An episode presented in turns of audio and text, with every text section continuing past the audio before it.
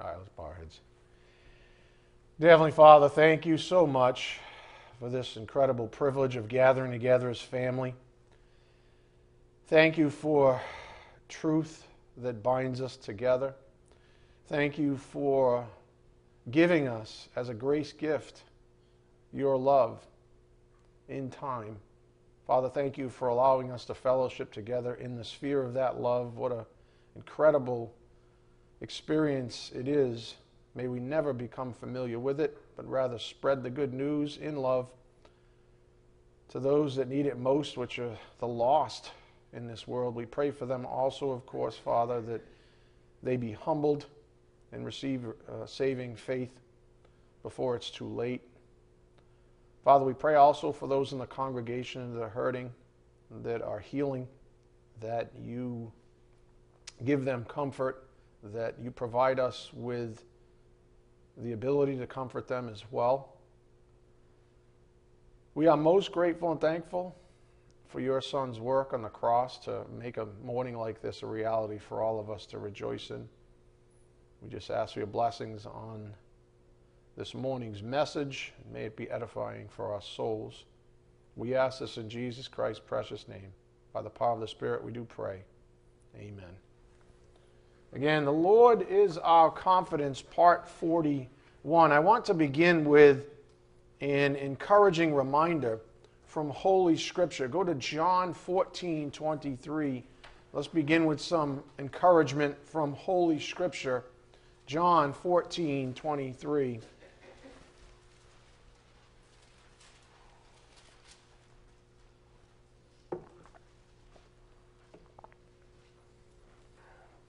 John 14, 23. And again, this should be very encouraging for all of us.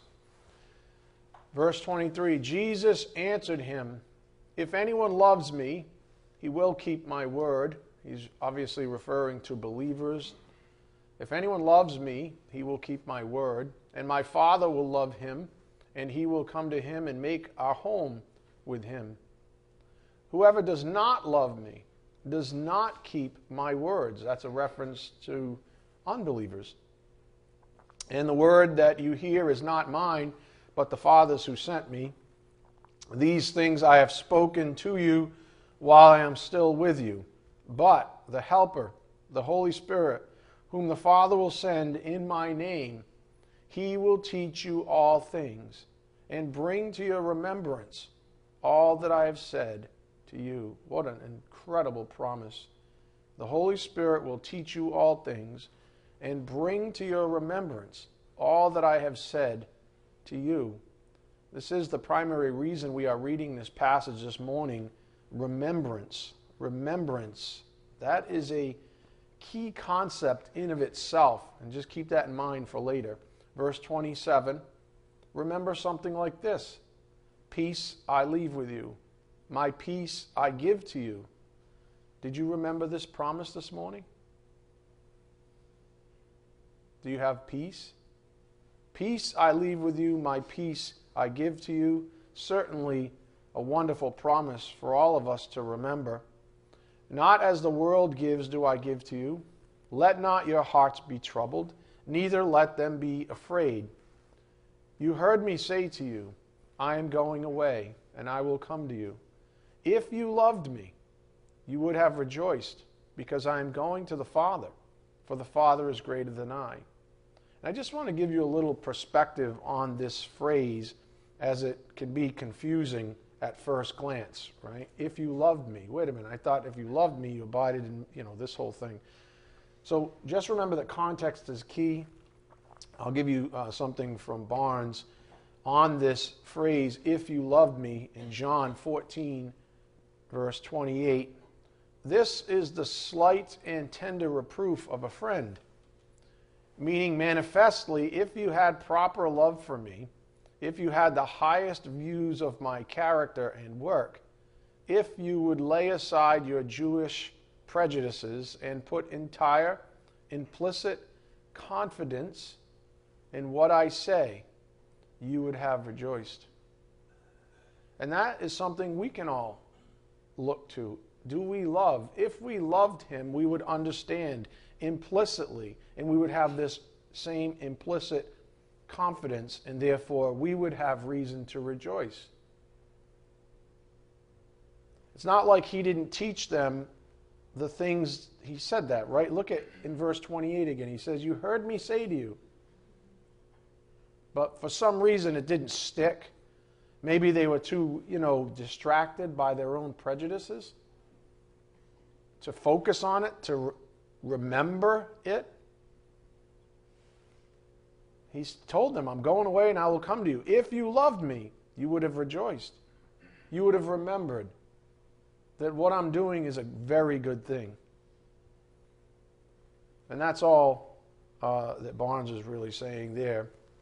If you put all aside your own prejudices and your, you know, uh, preconceptions about how things should be, you'd have implicit confidence and you would have rejoiced. Again, verse 28 You heard me say to you, I am going away and I will come to you. If you loved me, you would have rejoiced because I am going to the Father, for the Father is greater than I. And I have told you before it takes place, so that when it does take place, you may believe. Isn't that beautiful? Some of the promises that were given in time, uh, we had to sort of depend on in the absence of. You say, well, Jesus promises me peace. Maybe five years ago you didn't have much of that. But now that you've been schooled and you've learned the Word of God, you have much more. And He often leads us that way with His promises. What a wonderful insight into the relationship Jesus had, though, uh, with His disciples. Very pure, honest, and forthright. Loved it you know, he was gently saying to them, you know, if you loved me properly, you'd be rejoicing right now. We could say that about ourselves. If we loved him properly, we would all be rejoicing right now. Is that fair? Yeah. Yeah, exactly. Again, the reason we read this passage was primarily, though, the instigating verse in the passage was something he said in verse 26 which says the Holy Spirit will teach you all things and bring to your remembrance all that I have said to you. For example, on Wednesday, we noted something the Spirit of Christ reminds us of regularly. Go to 1 John 3, verse 1. 1 John 3, verse 1. We're going to read a lot of encouraging passages this morning. 1 John 3, verse 1.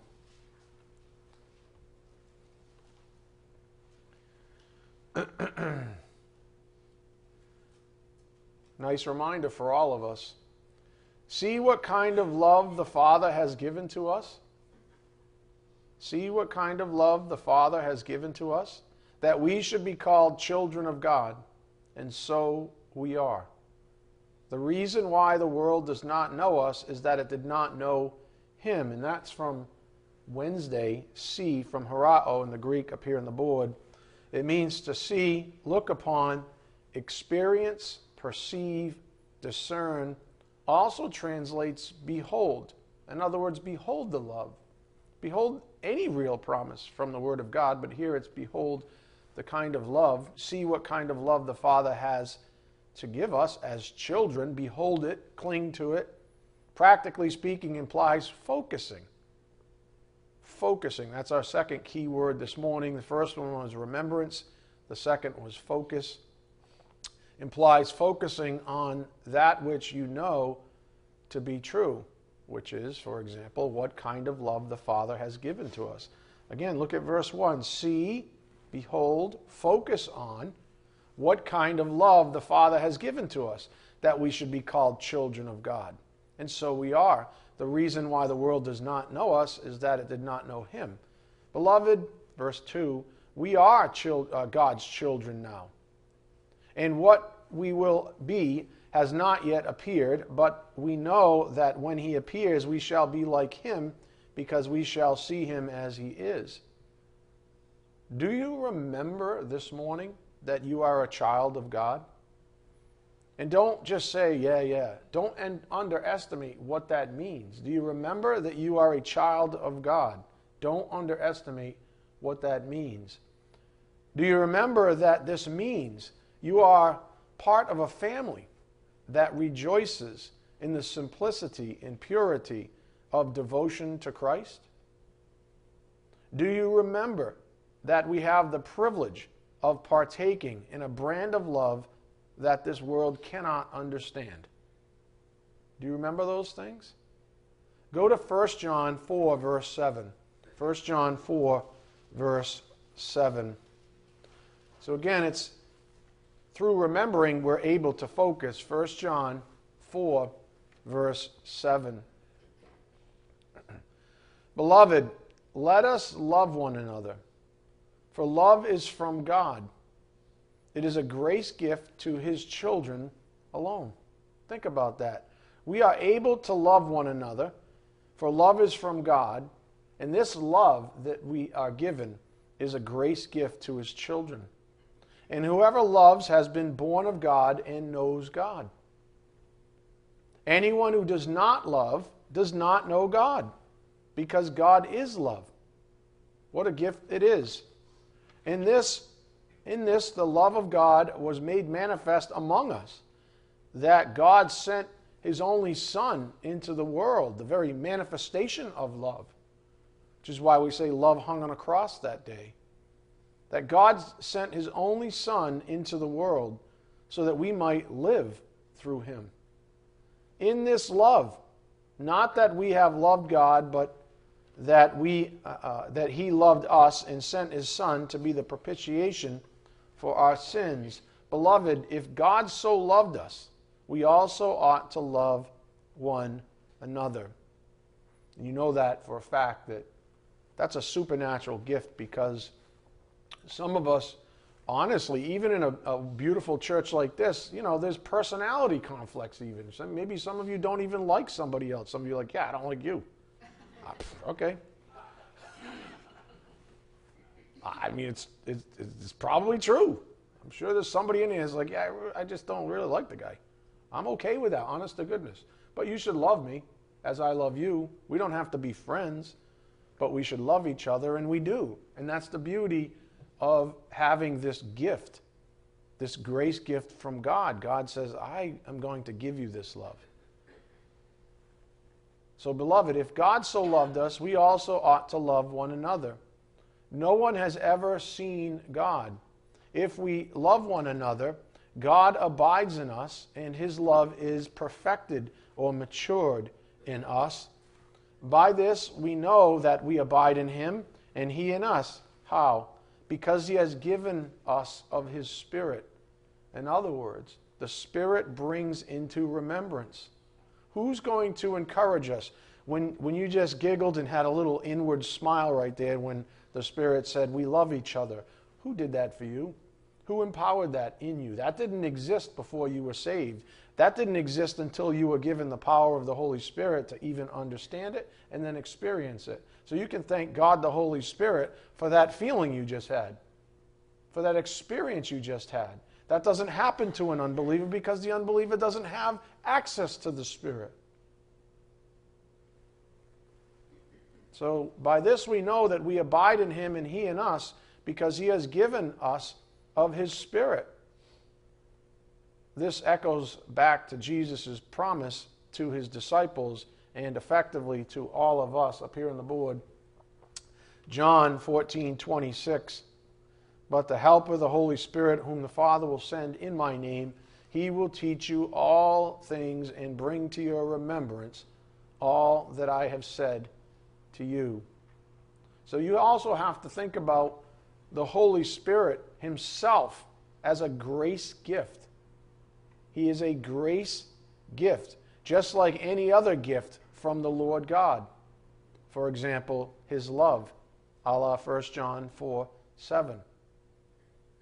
These things are intrinsically bound in the life of a believer. The Holy Spirit is a gift. You've been given love. How do you even ex- understand and experience said love?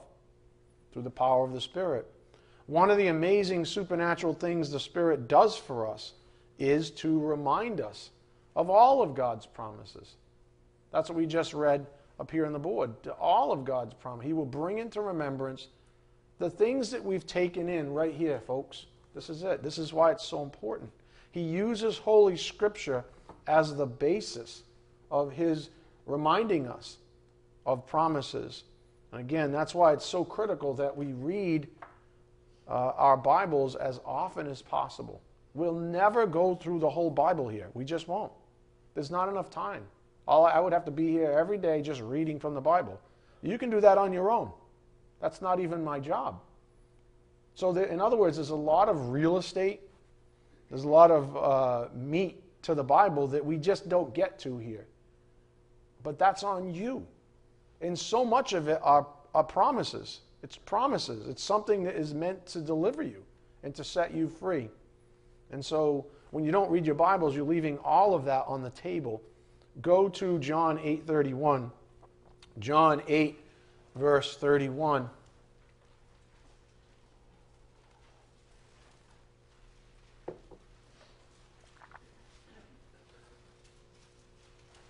John 8, 31.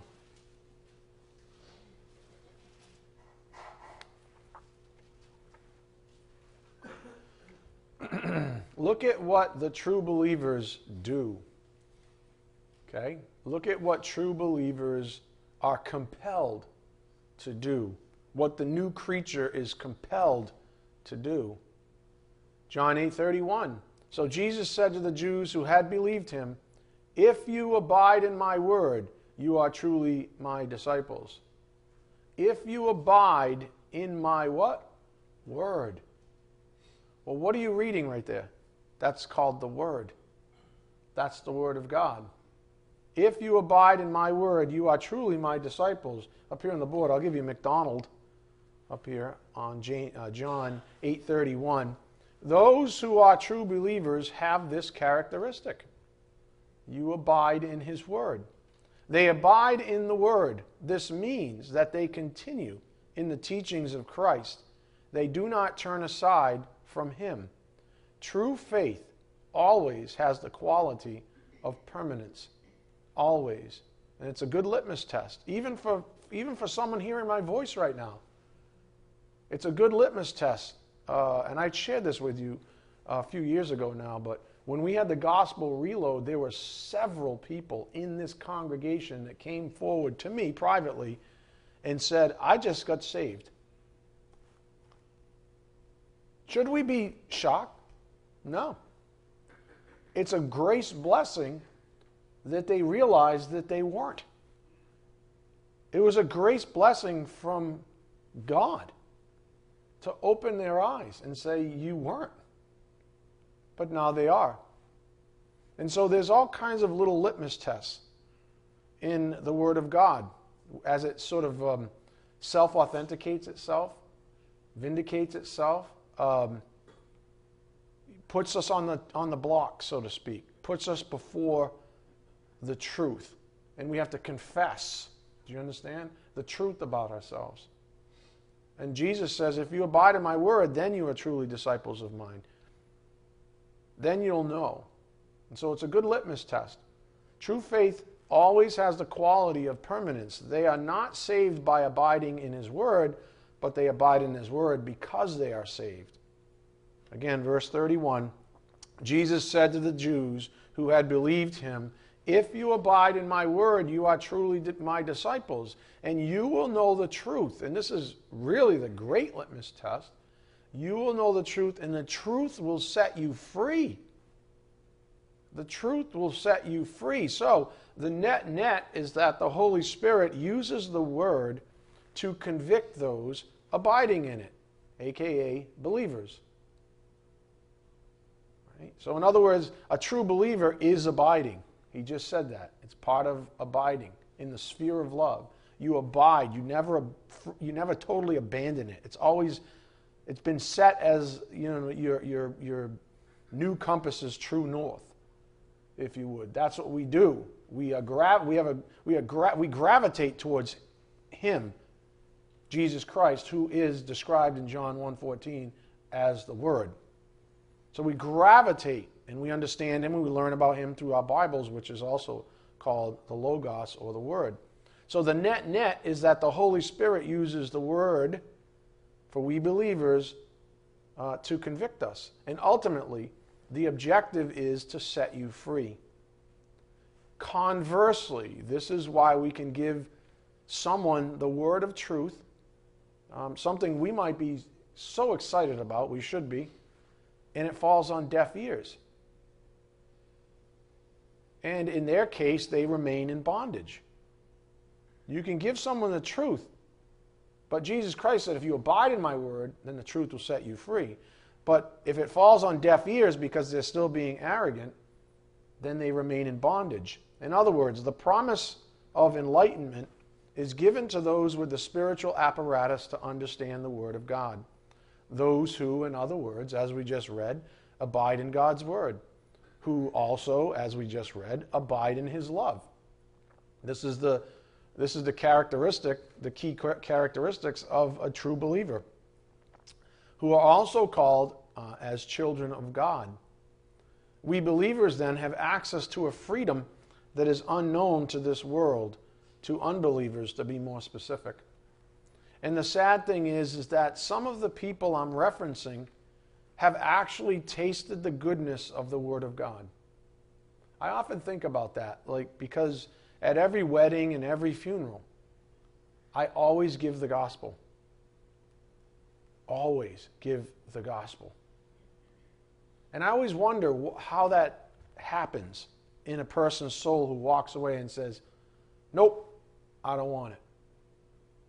So the sad thing is that some of the people that have access to the same freedom we enjoy, they say no to the whole kit and caboodle. They say, I don't, I don't want it.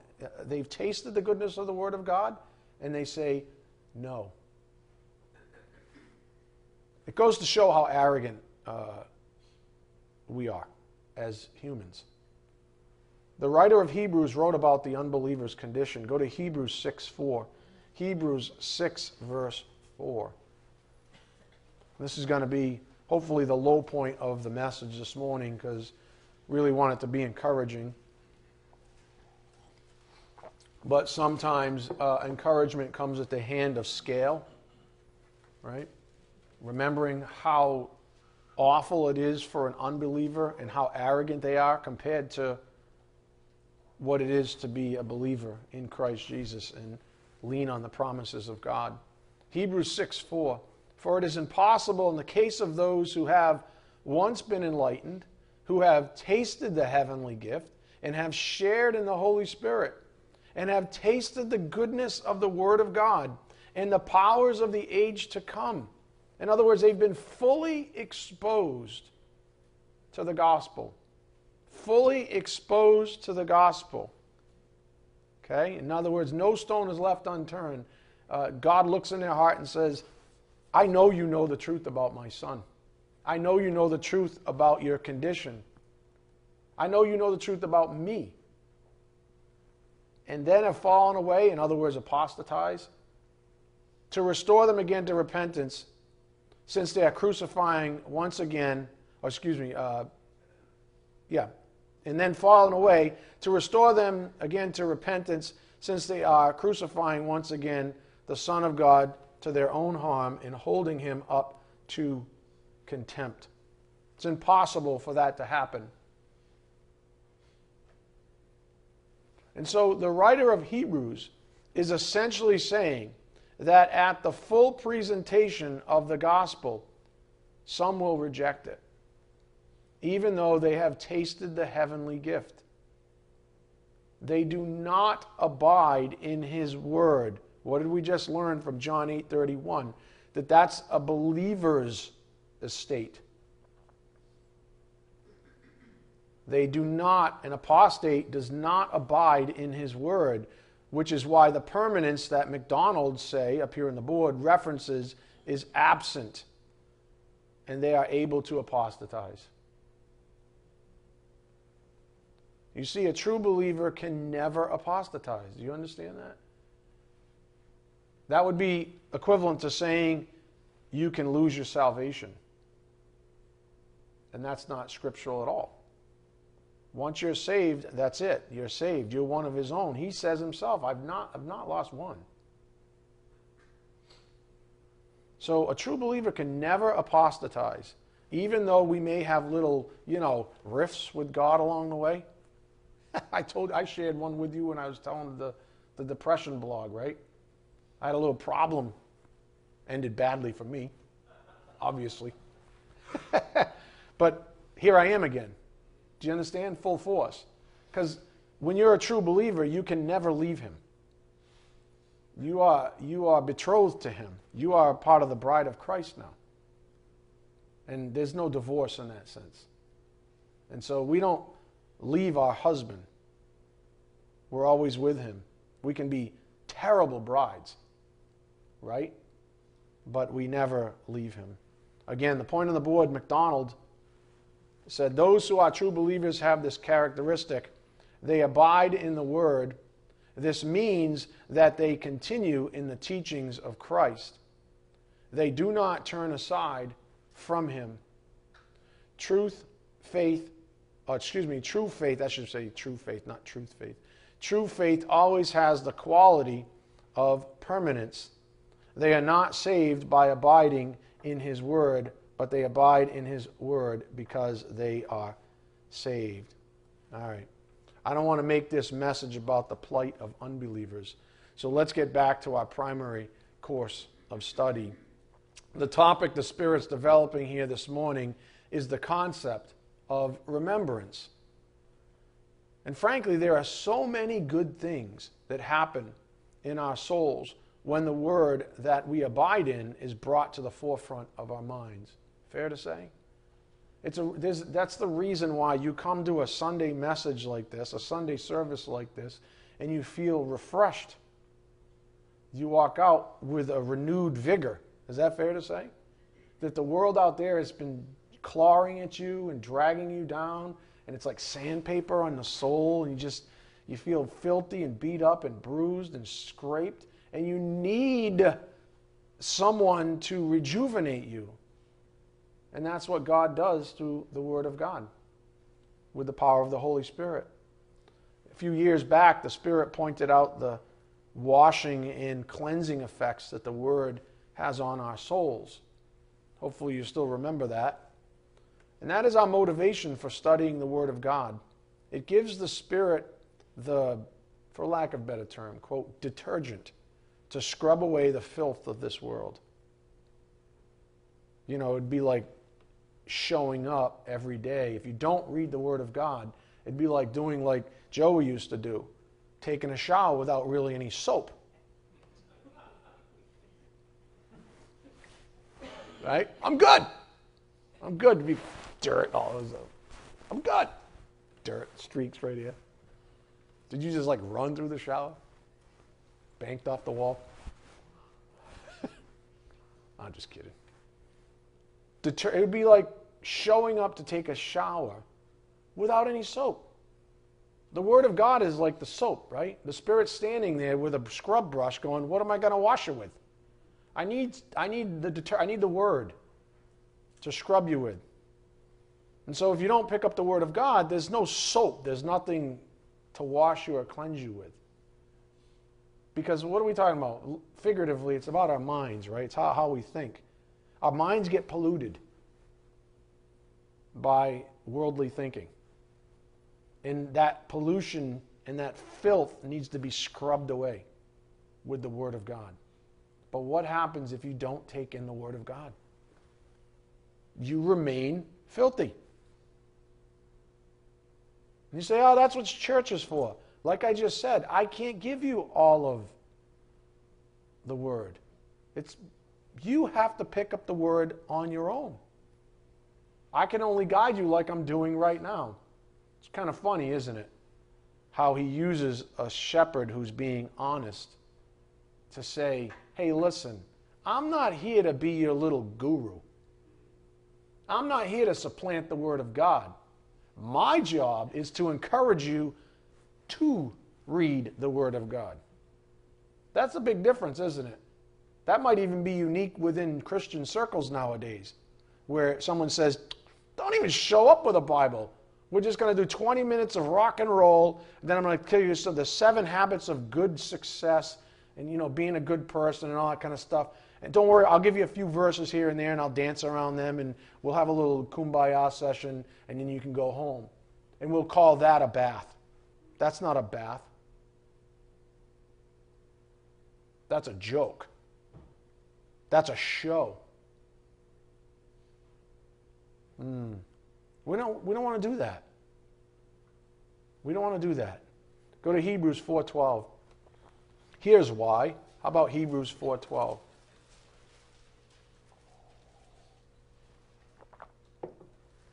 Hebrews 4:12.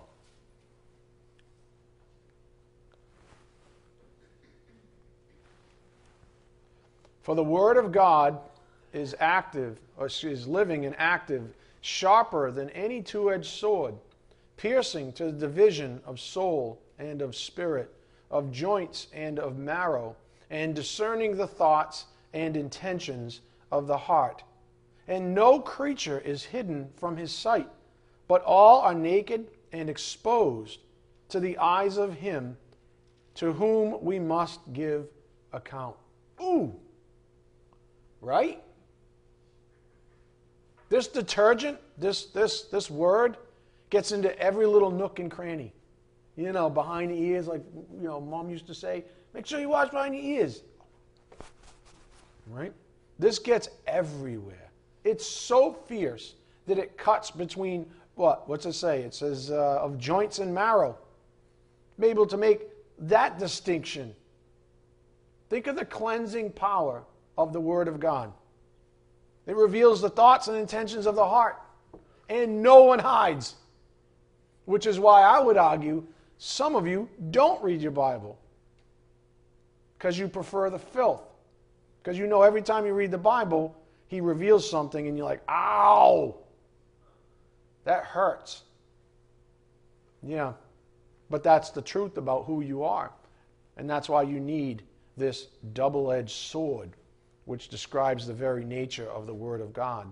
It doesn't just do its business either the first time we hear it, it is used over and over again to sanctify us in truth up here on the board. Remember during Jesus' great prayer for the church, John 17 17 reads, Sanctify them in the truth. Your word is truth. That is so telling. This is the key message here sanctification in the truth. Well, what's the truth? The Word. You want to be set apart for His purposes, even in time? It's by the Word. Sanctify them in the truth. Your Word is truth. I hope you're able to make the connection here. Again, the, the, the key concept from the start of this message and what's been developed has been remembrance. Remember this point as well. Remember this point. This will help motivate you to read your Bible. Once we understand this concept, we are encouraged knowing that the perfect, holy, supernaturally capable God of the universe gives us focus. Now that is beautiful. Especially, I don't know if any of you have ADD or ADHD like I do. Focus is really at a premium. Like it's really not, even just practically speaking, it's really nice when you're able to be calmed and focus. It's almost distressing sometimes to be distracted. But you know, it's funny because I would argue that knowing most of you, most of you have life ADD. In other words, you're a spiritual ADD. You're so distracted that you hardly focus anymore. You're so distracted. It's so easy to be distracted by the garbage from this world. And we, we, we lose out. And so we might think of experiential, quote, success as a function of focus. Experiential success as a function of our ability to focus. Life is short, God is good. Amen? So let us focus on the things that really matter in this life. Let us not lose focus by being distracted by the details of life. Let us do as the writer of Hebrews encourages us to do. Go to Hebrews 12, verse 1. Hebrews 12, verse 1. Let us do these things. And let us be encouraged by our ability to do so. Let us confess the things that we see when we stand in front of the mirror. Why does it why has it historically been for some of you, and I know it ebbs and flows, that it's always a bad conversation? Remember, confession just means to say the same thing. You want to get to some point where you stand in front of the mirror and you can confess good things too. I really like what you've done in my life, Lord. Thank you. I really like that you've delivered me from that pitfall that I suffered from for two decades. Thank you. I really like fill in the blank. The conversation doesn't always have to be bad. Hebrews 12:1 Therefore since we are surrounded by so great a cloud of witnesses let us also lay aside every weight and sin which clings so closely and let us run with endurance the race that is set before us looking to Jesus the founder and perfecter of our faith who for the joy that was set before him endured the cross despising the shame and is seated at the right hand of the throne of God consider him who endured from sinners such hostility against himself so that you may not grow weary or faint hearted. Up here on the board. So that you may not grow weary or faint hearted. Keep your eyes squarely focused on Jesus Christ at all times. At all times. Make it a habit first thing in the morning. It's one of the reasons why I think it really is super beneficial to read your Bible first thing in the morning. Like, get out of bed if you have a coffee habit or whatever. Get out of bed, grab your coffee, and read the Bible. And if you say, I don't have time, then get up 10 minutes earlier. Whoa, get up 10 minutes, 10 measly minutes earlier, and do what I just described. That's all it takes to get your eyes squarely focused in the beginning of every day. Just ratchet right into Him by reading the Word of God. Even 10 minutes will get you there. Keep your eyes squarely focused on Jesus Christ at all times. Maintain focus. Do not be distracted. Remember our key word from this morning. Remember the word that has spoken has been spoken to you. This is what it means to be filled with the Spirit. Ephesians 5:18, Colossians 3 5:17. Keep your eyes squarely focused on Jesus Christ at all times. Maintain that focus. Do not be distracted. Remember the word that has been spoken to you. This is what it means to be filled with the Spirit. And just to sprinkle a little more encouragement on your plate, let's see what the Bible says about the life of the person that is filled this way. In the following passage, Paul is going to ask us to put aside all the filth that we need to be cleansed from. I've already done a little work on that this morning. So when we read this passage in Colossians 3, Paul is going to ask us to put aside all the filth that we need to be cleansed from. And then he will expound upon the encouraging parts. Go to Colossians 3, verse 5. Colossians 3, verse 5. And you can see him lay the whole thing out. It's almost like, hey, it's time to take a bath. That, that might be this. And taking a bath means to be filled, right, with the Spirit.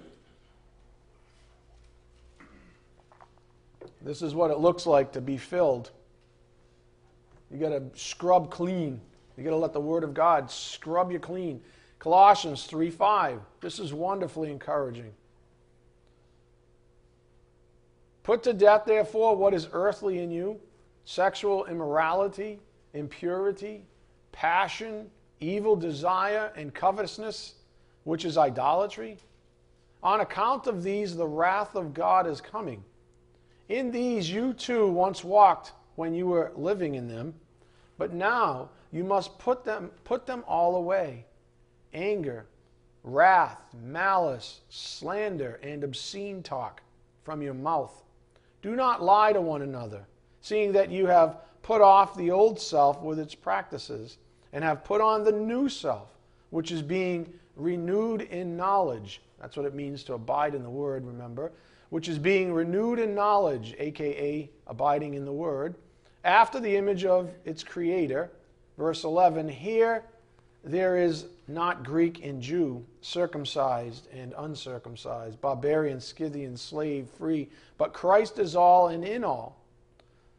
Put on then, as God's chosen ones, holy and beloved, compassionate hearts, kindness. This is what it means to be filled with the Spirit.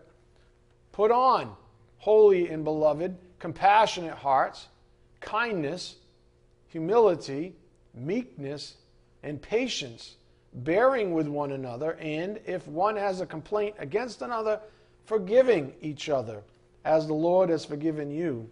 So you also must forgive. And above all these, put on what? Love. Ah. Put on love, which binds everything together in perfect harmony. And let that peace, you know, the peace that He promised us, let the peace of Christ rule in your hearts to which indeed you were called in one body, and be thankful. Let the word of Christ, what's that? What are you looking at right now? That's called the word of Christ, by the way, just in case you didn't connect the dots. Let the word of Christ dwell in you richly, teaching and admonishing one another in all wisdom, singing psalms and hymns and spiritual songs with thankfulness in your hearts to God. And whatever you do, in word or deed, do everything in the name of the Lord Jesus, uh, Jesus, giving thanks to God the Father through Him. Colossians 3:17, we could just label that focus. In everything you do, in word or deed, focus on Him. Don't ever be distracted. Again, the point on the board from Hebrews 12, 1 to 3, so that you may not grow weary or faint hearted. Isn't that beautiful? It's like don't lose focus so that doesn't happen to you. We reverse engineer that. We might say if we show up, or at the end of the day, we're weary and faint hearted, what happened to our focus? I guarantee you, you could look back at that day and say, e, I, I, I lost focus. I lost focus on Him. It's the one thing the Bible says. Don't lose focus on Jesus Christ. Again, keep your eyes squarely focused on Jesus Christ at all times. Maintain that focus. Do not be distracted. Remember, that's what the kingdom of darkness wants to do to you. Some of you, are the easiest prey of all, all you have to do is go to work. All you have to do is think about work. Some of you probably already think, you're like, oh man, you had to bring that up. Now I'm thinking about work, blah, blah, blah. You have a problem. If you can't think about your work without being that distracted in the middle of a message, you have an affinity or you have a, some connective tissue to that work that, is, has, that has you in bondage right now. Do you understand what I'm saying? No work should ever have that kind of control over you. Never. And if it does, as I've taught you a thousand times, you need to reassess that work situation because maybe you're too weak to handle it. Maybe you've taken on too much responsibility and it's going to be your demise in the end. Oh, but the money's so good. Are you, I almost said the S word. Are you kidding me? Are you pooping me? Right? That's your excuse? Remember the word that has been spoken to you. This is what it means to be filled with the Spirit. Hmm. Now, to me, this is wonderfully edifying good news. The fact that we have a way to avoid being depressed like the rest of the world is, that we have a, a way to avoid being confused about life itself, like the scientists and the so called intellects of our day. That we, in our remembrance of Holy Scripture, may be delivered from the hazards of spiritual death, beginning with spiritual blindness and deafness. All of that is incredibly encouraging. And what can we say? Thank you, Jesus. Thank you for giving me someone that's the very embodiment of truth to focus on. I certainly can't do that thing that the world tells me to focus on, the person in the mirror, make myself an idol. I can't do what everybody else does when they're not an idol, make somebody else an idol. if there's if, if there's a celebrity in this universe, it's Jesus Christ. That's who we should be focusing on. So, what do we say? Thank you. Thank you for revealing yourself to me personally and letting me focus on you and, and casting all my anxiety on you because you care for me. Thank you for that promise. Thank you for reminding me of the truth about this world. You know, folks, look at we got we got people coming and going. You know, people even pass this kind of a thing. Life is so short. What are we doing? You really want to sacrifice the truth that's in the Word of God, and then look back when you're 70 years old and go, "Ah, crap." I made the, I made the wrong decision about Jesus. I was hardly ever focused on Jesus. I was just focusing on that person in the mirror. I just wanted to be my own idol. I, I, took the garbage from the Word of God. Every time it was time to take a bath, I just ran in and out. There was never any real detergent to clean me off. I just kind of like, you know, you know what I mean? Uh, I didn't spend any real time. You don't want to be that person, do you? That's bondage. That's literally bondage. Anyone up for some more encouragement? I am. How about go to 2 Corinthians 3:16. 2 Corinthians 3:16. You got to get your priorities right, my friends. Ask yourself right now as you're turning, what are your top 3 priorities in life? And be honest and don't lie and don't say Jesus. Right? By the way, he's only one, right? So what are the other two? What are your priorities in life? And don't play that game, the one you play with everybody else. Oh, here's my priorities. Oh, really? Your actions speak so loud, I don't hear a word you're saying. 2 Corinthians 3:16. But when one turns to the Lord, the veil is removed. Spiritual blindness and deafness gone. Now the Lord is the Spirit, and where the Spirit of the Lord is, there is what? Freedom. Right? Freedom. Now, the Lord is the Spirit, and where the Spirit of the Lord is, there is freedom. And we all, with unveiled face, beholding the glory of the Lord, are being transformed, sanctified into the same image from one degree of glory to another. For this comes from the Lord, who is the Spirit. Therefore, having this ministry by the mercy of God, we do not lose heart. We do not lose heart. All we have to do is remember that He is sanctifying us. He promises to complete a good work He started in us at salvation. Amen? That's Philippians 1 6. Do you believe it? Do you remember it? I've never read it. I've only heard you say it, bald guy. Well, then what do you expect? Why do you think you're your own idol? Because the one who's supposed to be your point of focus isn't because you don't really know Him the way you should and could know Him for the sake of freedom. For the sake of freedom. And think of I'm thinking of Galatians 5 right now, right? It was for freedom that Christ set us free. Why in the world will we become bondage? Be, go back right back into the bondage again? You started by the Spirit, but now you're going to perfect yourself in the flesh? You see? This is about being set free, not losing heart, not becoming depressed. Some of you still suffer with bouts of depression and anxiety and all that good stuff. Why? And don't say, I ran out of my pills. Why? Because you're not listening to what the Spirit saying. You're losing heart because you're rejecting what is yours to take for free. That is the Word of God. The Spirit promises to teach you and bring to remembrance the things you've learned from the Word of God. In humility, your whole goal is to actually take in the Word of God. Hmm. Again, up here on the board, what is going on?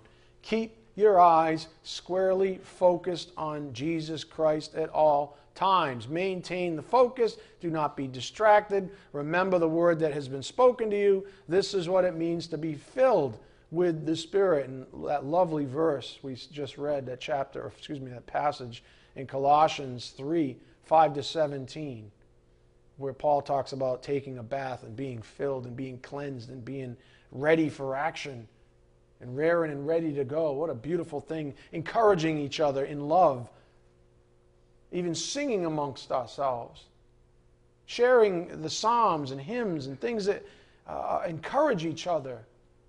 As Paul might say, I think it's Romans 1:12, I think it's 1:12. Be encouraged each by each other's faith. As long as it's called today, let us be encouraging to one another. All of that is wrapped up. That's what it means to be filled with the Spirit. All of His uh, incredible um, things come true. His desires come true in our lives, and, and it perisu overflows, or, uh, it overflows into the lives of others. It's wonderful. I just described uh, many aspects of grace, by the way, but one of the greatest revelations that a believer abiding in the world, or excuse me, the Word has, and it's part of our ongoing sanctification, is that the more we read our Bibles, the more we realize that the Word of truth is perfectly harmonious. The Word of truth is perfectly harmonious. It is never disjoint, but rather always perfectly concordant. Shouldn't this be our expectation in the first place? Honestly. Shouldn't that be our expectation? I think so. What does the Word of God say? 1 Corinthians 14 33, part A. For God is not a God of confusion, but of peace. But of peace. He's not a God of confusion. He's not the author of confusion. He's definitely not the, the one who tempts us or the author of evil. It says, God is not a God of confusion, but of peace. Hmm. As I've taught you many times in the past, if you're confused about something, it isn't God's fault. You can blame the wretched condition you were born into. There's some validity there, obviously. Actually, for all intents and purposes, you can blame sin. Sin is what defiles man. Sin is what confounds us when we lose our focus on Christ.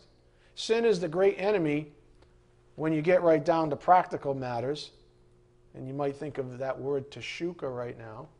It's trying to pin you on your back. It's trying to distract you. It's trying to get you in a weakened condition to bring you back to bondage. Because you can't, you can't overcome a, a, a true warrior who's ready to go. You can only overcome one that's worn down and depleted and beat up on the, on the battlefield. And so that's what sin's job is before it can dominate you, it has to beat you down. The only way it can do that is to get you distracted away from Jesus Christ, who is your strength. Amen? There you go. There you go. So we have to step back now. I got to pick a spot to close, but there's still some things he wants to say. Where's the Spirit taking us this morning, and what does all of this have to do with the Lord as our confidence? We're on part like 41 now. What does it have to do? Well, actually, it has everything to do with our message series. So here's some connective tissue for us. So far this morning, the Spirit of truth has reminded us that we need to focus lest we become distracted and suffer the consequences. As we've noted in the past, if we lose focus, we lose confidence. So it's sin intention then to distract us. Hope you see the connective tissue. On Wednesday, we turned our attention to Romans 6 2. Go there. Romans 6, verse 2. Paul speaks very plainly about this. The fact that we have family rights, God given rights, to be set free from the bondage that we once were stuck in. But yet we allow ourselves uh, in our own arrogance and our rejection of truth. A lot of, uh, a lot of it has to do with what I've taught this morning. We reject the truth. We reject the truth about something as basic as reading our Bibles or confessing who we are before the holy God of the universe. And then sin has us. That's what teshuka is all about. Sin has us right between the crosshairs. But look at what Paul says. Romans 6 2, by no means, how can we who died to sin still live in it? He's like throwing up his arms, like, what? Are you, seriously? What? Do, we don't live. We've been set free from sin. What are we doing? We can't. We don't. We don't live in that sin anymore. It's dead to us. And then he reminds us again. Here's some reminding. Imagine that reminding going on. And God, the Holy Spirit's right beside you, right now in your little chair, right inside of you, to be totally honest, right? But I was trying to give you a visual. But He's encouraging you. Do not do you not know that all of us who have been baptized into Christ Jesus, that's only believers, were baptized into his death?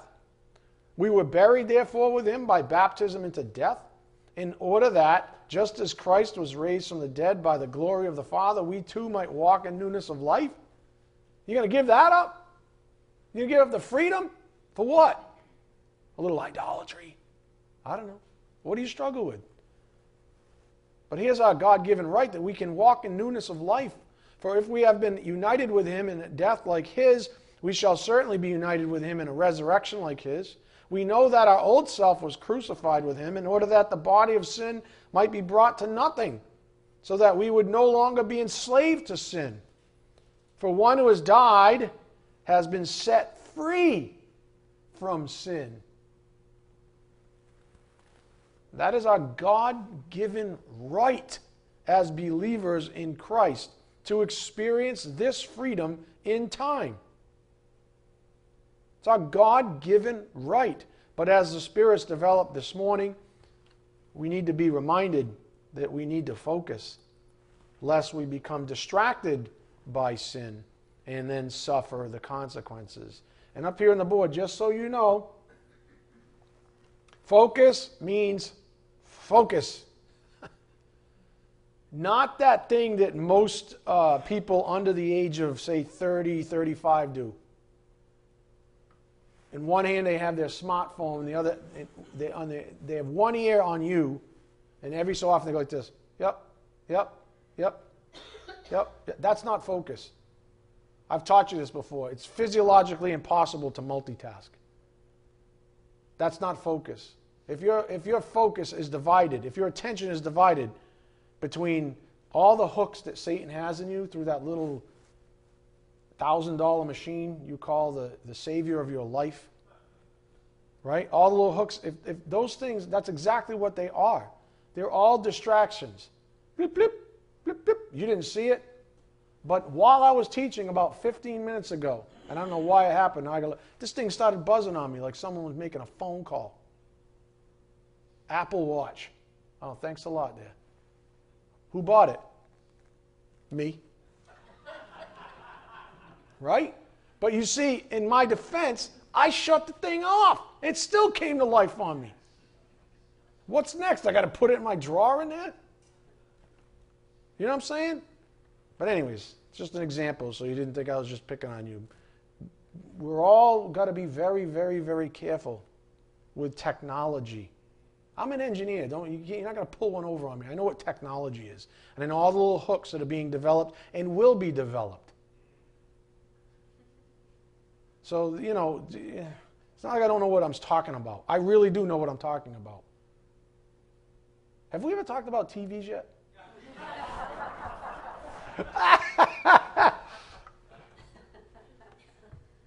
I don't even I'm not even convinced that TV is the worst. I think the smartphone's worse now.